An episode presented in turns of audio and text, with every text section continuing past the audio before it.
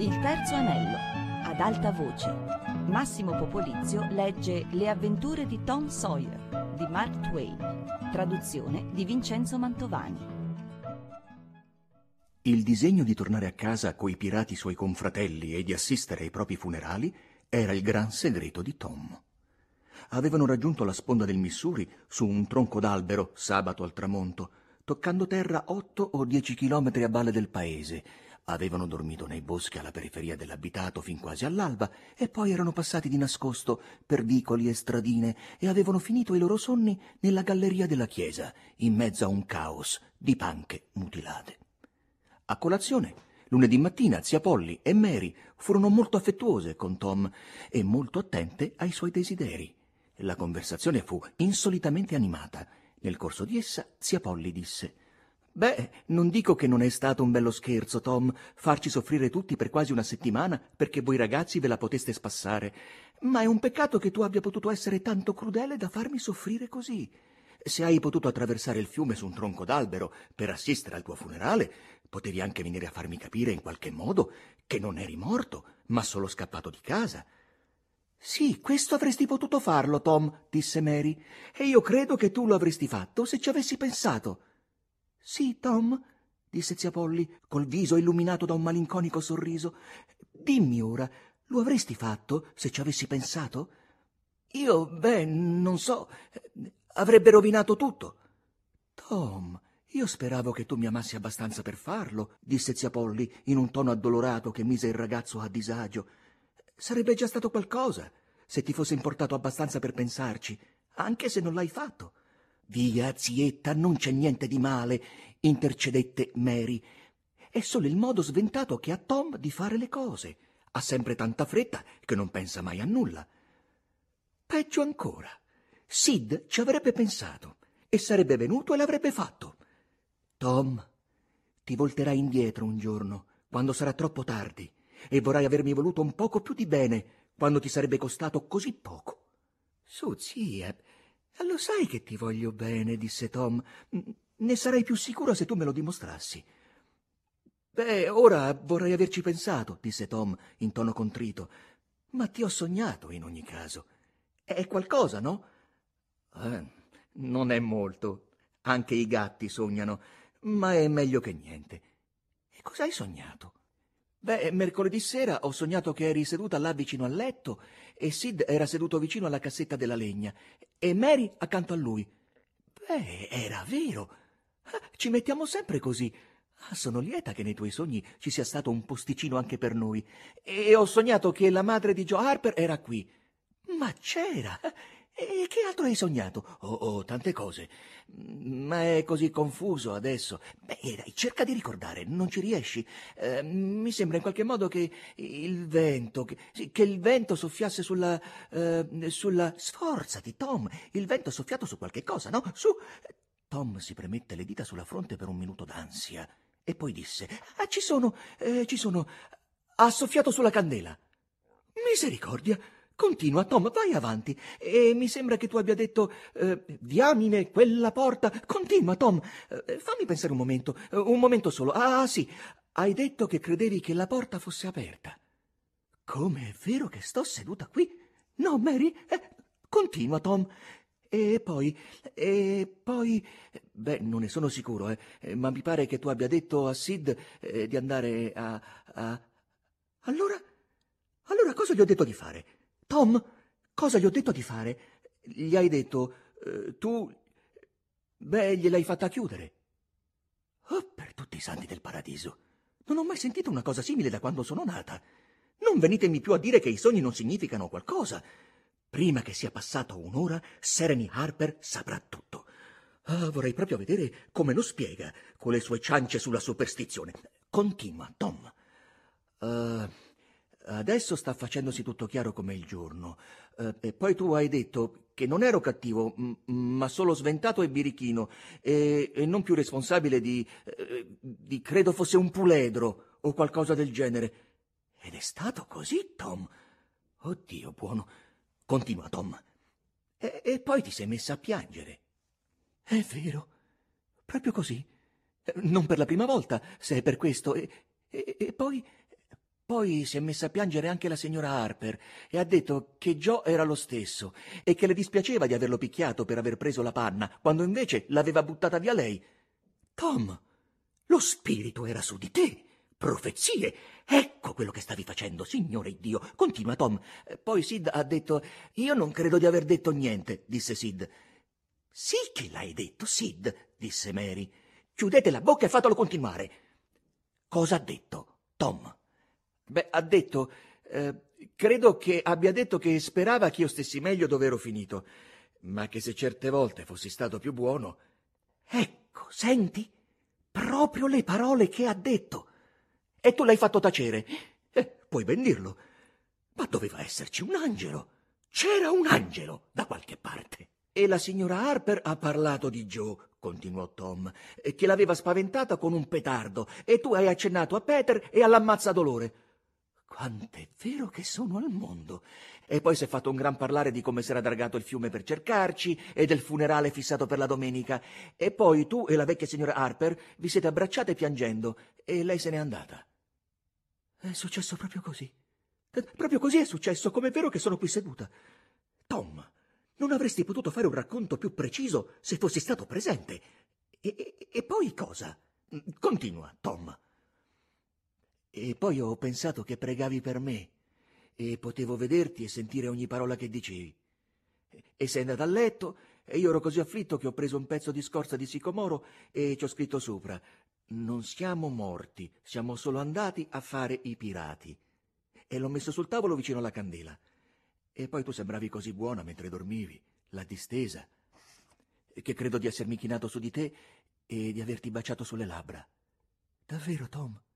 Ah, davvero? Oh, beh, solo per questo ti perdono tutto. E strinse il ragazzo in un vigoroso abbraccio che lo fece sentire il più ribaldo dei mascalzoni. È, è stato molto gentile, anche se era soltanto un sogno, disse Sid tra sé con una voce appena percettibile. Silenzio, Sid! Uno fa in sogno esattamente le stesse cose che farebbe da sveglio. Ecco una bella mela milum che avevo tenuto per te, Tom, se ti avessero ritrovato. E, e ora corri a scuola, eh? Io ringrazio il buon Dio e Padre di tutti noi per averti restituito alla nostra famiglia. Uh, quel Dio che è tanto paziente e misericordioso verso quelli che credono in Lui e obbediscono ai Suoi comandamenti, anche se Dio sa quanto ne sono indegna. Ma se solo i meritevoli potessero contare sulle sue benedizioni e sull'aiuto della sua mano per superare le difficoltà, ci sarebbe poca gente a questo mondo capace di sorridere o anche di trovare l'eterno riposo nel suo seno quando calerà la notte eterna. Andate, Sid, Mary, Tom, ah, toglietevi dai piedi. Ah, mi avete fatto perdere già abbastanza tempo. I bambini uscirono per andare a scuola e la vecchia signora per far visita alla signora Harper e sconfiggere il suo realismo col fantastico sogno di Tom. C'era un'idea che frullava nella testa di Sid quando i ragazzi uscirono di casa, ma il ragazzo preferì tenerla per sé. L'idea era questa. Che storia incredibile! Un sogno così lungo, senza un solo errore. Ma che eroe Tom era ormai diventato non si permetteva neanche più di saltare a fare il buffone per la strada e si muoveva invece con un'aria arrogante e dignitosa, l'aria che si addice a un pirata consapevole di trovarsi sotto gli occhi di tutti. E in effetti era proprio così. Tom cercava di mostrarsi indifferente agli sguardi e alle battute che la gente pronunciava al suo passaggio, ma al suo orecchio era una musica ineffabile. I bambini più piccoli di lui lo seguivano a frotte, fieri di farsi vedere con lui, e da lui tollerati quasi fosse il tamburino alla testa di un corteo o l'elefante che guidava uno zoo in paese. I ragazzi della stessa età fingevano di ignorare la sua scappatella, ma erano ugualmente rosi dall'invidia. Avrebbero dato qualunque cosa per avere quella sua pelle bruna, abbronzata dal sole, e la sua brillante notorietà. E Tom non avrebbe rinunciato a nessuna delle due per tutto l'oro del mondo. A scuola i bambini diedero a Tom e a Joe tanta importanza e dimostrarono la loro ammirazione con occhiate così eloquenti che i due eroi non tardarono a diventare degli insopportabili boriosi. Cominciarono a narrare le loro avventure a un avido uditorio, ma era solo l'inizio. Eh, era poco probabile che la storia avesse anche una fine, con delle fantasie come le loro sempre pronte a sfornare nuovo materiale E finalmente, quando estrassero le loro pipe e si misero serenamente a tirare boccate di fumo qua e là, fu raggiunto il colmo della gloria.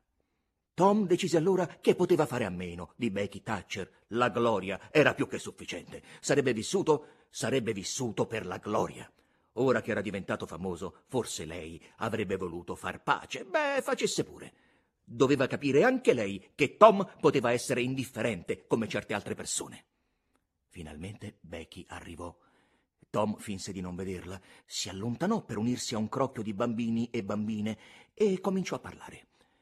Ben presto egli notò che la bimba saltellava allegramente avanti e indietro con le guance rosse e gli occhi saettanti, fingendo di essere intenta a inseguire le compagne e strillando di gioia quando ne catturava una, ma notò anche che catturava sempre le sue prede nelle sue vicinanze e che in tali occasioni pareva anche scoccare nella sua direzione uno sguardo significativo. La cosa appagò tutta la dispettosa vanità che era in lui e così, anziché conquistarlo, ottenne il solo scopo di renderlo ancora più borioso e di fargli evitare con più attenzione di mostrarle di essersi accorto della sua presenza.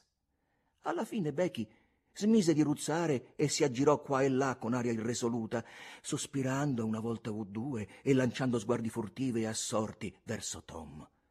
Poi Becky notò che ora Tom stava parlando più specificatamente con Amy Lawrence che con tutti gli altri. Provò una fitta di dolore e fu presa di colpo da inquietudine e turbamento. Provò ad allontanarsi, ma i suoi piedi erano traditori e la portavano invece verso il gruppo. Disse, con finta vivacità, a una bambina che era quasi accanto a Tom. Ma come? Mary Austin? Cattivaccia, perché non sei venuta al catechismo? Beh, ci sono venuta, non mi hai visto? No, accidenti, c'eri. E dove eri seduta? Ero seduta nell'aula della signorina Peter, dove vado sempre. Io ti ho vista. Ah, sì? Beh, è strano che io non ti abbia vista. Volevo parlarti del picnic. Ah, che bello! E chi lo organizzerà? La mamma mi dà il permesso di farne uno. Ah, che gioia! Spero che inviti anche me. Ma certo, il picnic è per me. Inviterà tutti quelli che voglio io. E io voglio che tu venga. Ah, è un'idea proprio carina. E quando sarà? Oh, tra poco. Forse durante le vacanze. Ah, come ci divertiremo. Inviterai tutti i compagni e le compagne? Sì, tutti quelli che sono amici miei o che vogliono esserlo, disse guardando di sottecchi Tom che però continuò imperterrito a parlare con Amy Lawrence della terribile bufera sull'isola e di come il fulmine avesse mandato in frantumi il grande sicomoro, mentre lui si trovava a meno di tre passi di distanza. Posso venire anch'io? disse Gracie Miller. Sì, e io, disse Sally Rogers. Sì, e anche io, disse Susie Harper. E Joe, sì. E così via, tra gioiosi battimani, finché tutti i membri del gruppo non ebbero chiesto di essere invitati. Tutti, tranne Amy e Tom. Poi Tom le voltò freddamente le spalle, sempre chiacchierando, e portò Amy con sé. A Becky tremarono le labbra, mentre gli occhi le si riempivano di lacrime. Nascose questi segni sotto un'allegria forzata e riprese a chiacchierare, ma il picnic aveva ormai perduto ogni interesse per lei, come tutte le altre cose della terra. Se ne andò più presto che poté, trovò un nascondiglio e si fece quello che il suo sesso chiama un bel pianto. Poi restò seduta tristemente nel suo banco, eh, pensando al suo orgoglio ferito, fino allo squillo della campana. Eh, allora si alzò in piedi, con un lampo di vendetta nell'occhio, e diede una scossa alle trecce e si disse che sapeva lei che cosa fare. Durante l'intervallo Tom, tronfio e giubilante, continuò a civettare con Amy e non smise un istante di gironzolare qua e là per trovare Becky e straziarla con la sua esibizione. Finalmente la scovò, ma tutto il suo entusiasmo sbollì di colpo. Becky sedeva comodamente su una panchina dietro la scuola, sfogliando un libro illustrato con Alfred Temple. E tanto assorti erano e tanto vicine le loro teste sopra il libro da sembrare ignari di ogni altra cosa al mondo. La gelosia corse, incandescente, nelle vene di Tom, che cominciò a rimproverarsi per aver sprecato l'occasione di offertagli da Becky per una riconciliazione si diede dello stupido e tutte le insolenze che riuscì a farsi venire in mente. Avrebbe pianto di rabbia. Amy continuava a ciarlare allegramente mentre andavano a passeggio, perché il suo cuore cantava, ma la lingua di Tom aveva perso la sua funzione. Il ragazzo non udiva ciò che Amy stava dicendo e ogni volta che lei si interrompeva, in attesa di una risposta, riusciva solo a balbettare un goffo assenso che il più delle volte, oltretutto, era fuori luogo. I suoi piedi continuavano a portarlo dietro la scuola, dove l'odioso spettacolo dei due sulla panchina gli pungeva la vista. Non poteva farne a meno e lo faceva uscire dai gangheri, vedere, eh, come gli sembrava di vedere, che mai una volta Becky Thatcher nutrisse anche solo il sospetto che lui era nel mondo dei vivi. Lei invece se n'era accorta benissimo e sapeva di stare vincendo la sua battaglia ed era lieta di vederlo soffrire come aveva sofferto lei. L'allegro chiacchiericcio di Amy diventava insopportabile. Eh, Tom accennò a cose di cui doveva occuparsi, cose che bisognava fare, e il tempo fuggiva. Ma invano, la bambina continuava a cinguettare. Tom pensò, oh, accidenti, non riuscirò mai a liberarmene. Infine dovette occuparsi di quelle cose. Lei disse ingenuamente che sarebbe stata in giro finite le lezioni e lui si affrettò ad allontanarsi, odiandola per questo. Chiunque altro pensava Tom, digrignando i denti, chiunque altro ragazzo del paese, tranne quel damerino di St. Louis, che crede di vestirsi così bene e di essere tanto aristocratico. Oh, benissimo.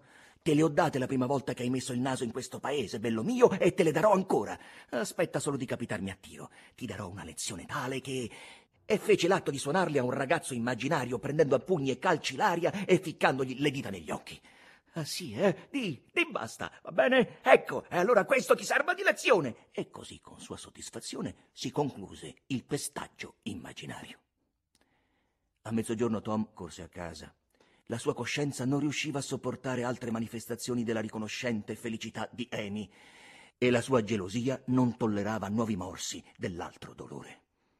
Becky riprese a guardare le figure con Alfred ma vedendo che i minuti passavano e Tom non veniva a incassare la sua razione di sofferenze, il suo trionfo cominciò ad appannarsi e il suo interesse si spense. Seguirono momenti di serietà e svagatezza, poi di melanconia. Due o tre volte la bambina tese l'orecchio al suono di un passo, ma fu una speranza vana. Non arrivò alcun Tom. Alla fine si sentì molto infelice e avrebbe voluto non aver tirato tanto la corda. Quando il povero Alfred vedendo che la stava perdendo senza saper come, si mise ad esclamare Oh, eccone una bella. Eh, guarda questa. Lei perse finalmente la pazienza e disse Non seccarmi, non me ne importa niente. E scoppiò in lacrime, alzandosi per allontanarsi.